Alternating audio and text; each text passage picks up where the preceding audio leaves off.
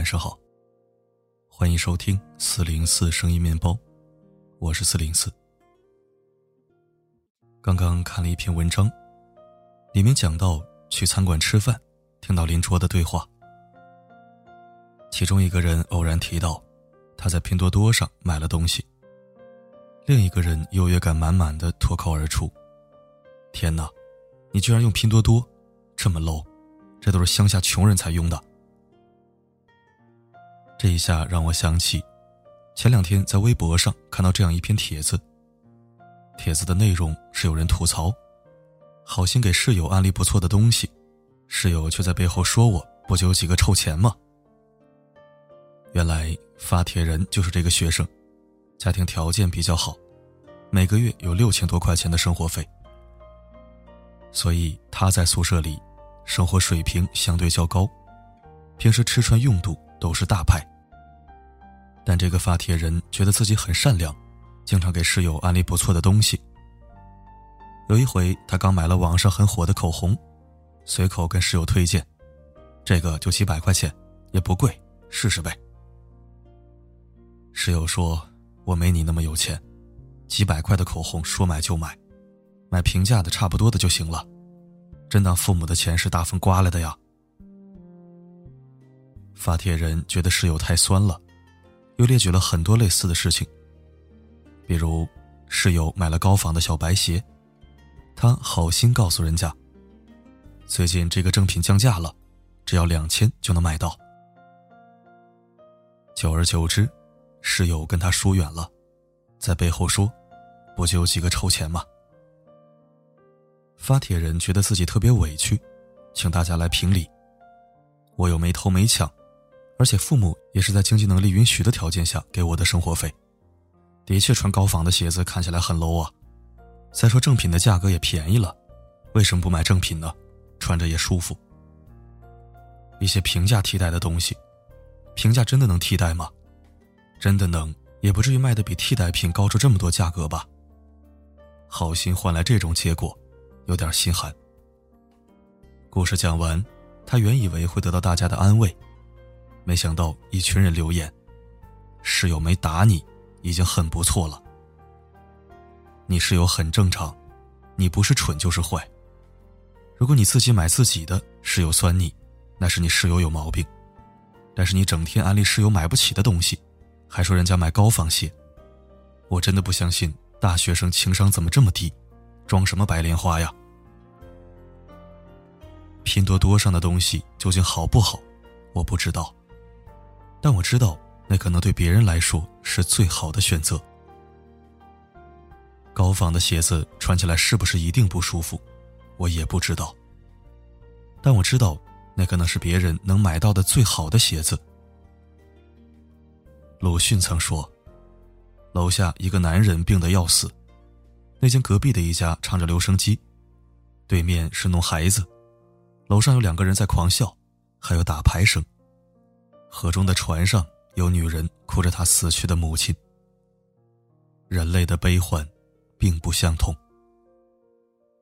每个人的经历、命运和处境，可能都大不相同。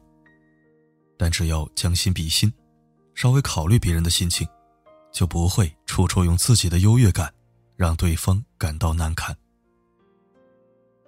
年前聚会。有一个同学缺席，打听之后才知道，原来这个同学得了慢性病，不光工作丢了，老婆跑了，而且常年躺在床上，靠药物续命。大家听闻唏嘘不已。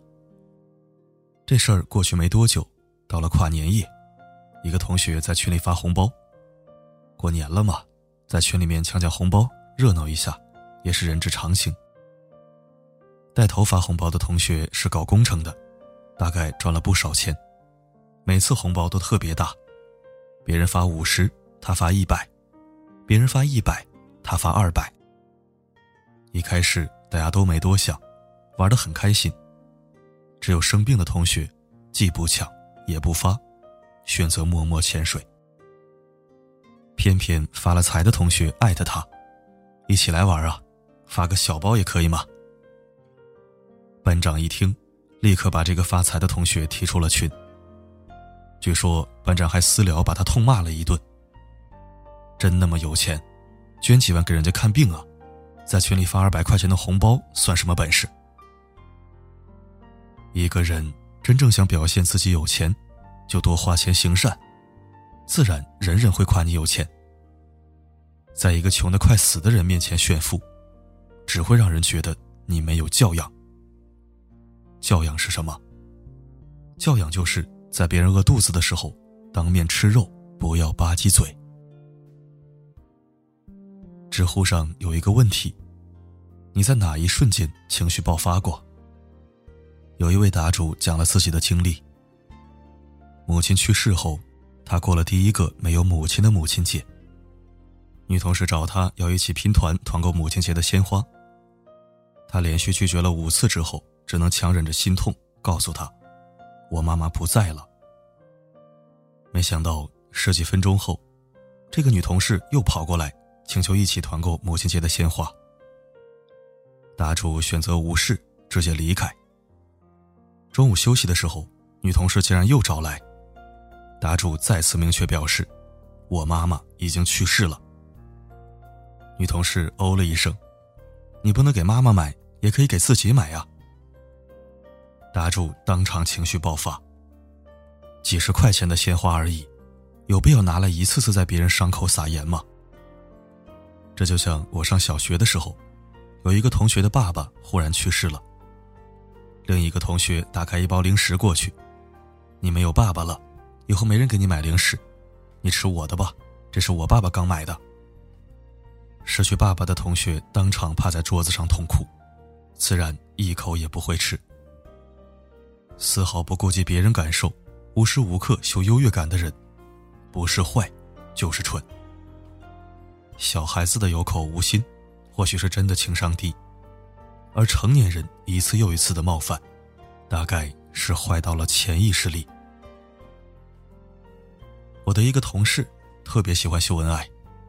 而且他秀恩爱的方式很不一样，就是一定要跟别人比赛秀恩爱。比如办公室里忽然有人收到老师订的奶茶，他就会不经意的提起：“我老公也是这样，一点都不怕我胖，昨天十点多还给我买蛋糕呢。”别人收到男朋友送的鲜花，他也要凑上去数一数，怎么才九朵呀？太没诚意了！我老公每回至少九十九朵。更过分的是，有一回办公室有一个姐姐在闹离婚，很多人都在劝，他也上去劝。他是怎么劝的呢？他说：“两口子吵架归吵架，怎么能动不动就说离婚呢？有一回我跟老公吵架，就提了一句离婚，他在我娘家门口跪了大半夜，现在提起来还说我太伤人了。”原本就在闹离婚的姐姐这么一听，哭得更大声了。其实说话这回事儿，会说话就多说两句，不会说话就少说两句。没人要求你劫富济贫，也没人要求你过来伸张正义。既然你过得比别人好，那就好好享受自己的生活，这不会打扰到任何人。但如果你需要通过刺激别人，才能找到自己的优越感，那么抱歉，我不需要这么 low 的朋友。记住，吃饭的时候把汤洒出来不 low，笑话别人把汤洒出来才 low。用拼多多买东西不 low，笑话别人用拼多多买东西才是 low。就像主持人孟非说的，所有的优越感，都不是来自容貌、身材、知识、家族、财富、地位、成就和权利，它只来自。缺见识和缺悲悯。如果世界漆黑，其实我很美，在爱情里面进退，最多被消费。无关同样的是非，又怎么不对？无所谓。如果像你一样，总有人赞美，围绕着我的卑微，也许能消退。感谢收听。这篇文章跟我前两天分享的那篇《这个世界不是你以为的那样》类似。某些人自己是超级富二代，就嘲笑没出过国的人是傻屌。某些垃圾学者自己用不上英语，就认为英语是废物技能。同样，今天文章里提到的富学生给穷学生安利高价货，嘴碎女同事在办公室冷嘲热讽花式秀恩爱，这四个人其实是一路人，都是一对不是蠢就是坏的井底之蛙。真希望这几个人能生活在同一屋檐下，那一定是一出绝世好戏。每个人都在愤世嫉俗，每个人又都在同流合污。愿所有人都平常心。好了，今天就说到这儿。我是四零四，不管发生什么，我一直都在。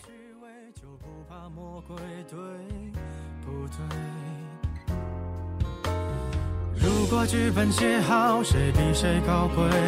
我只能沉默以对，美丽本无罪。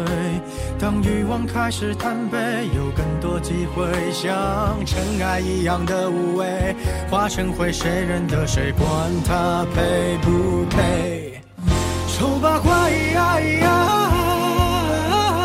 能否别把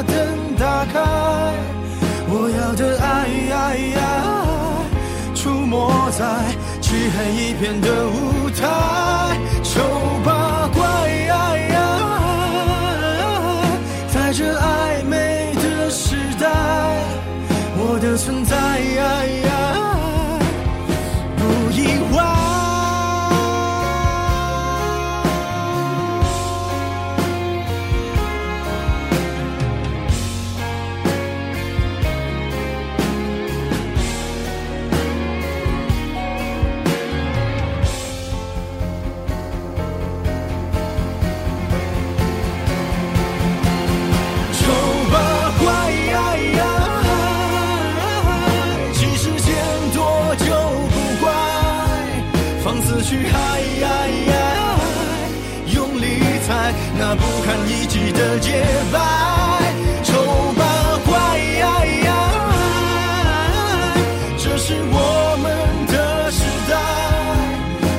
存在。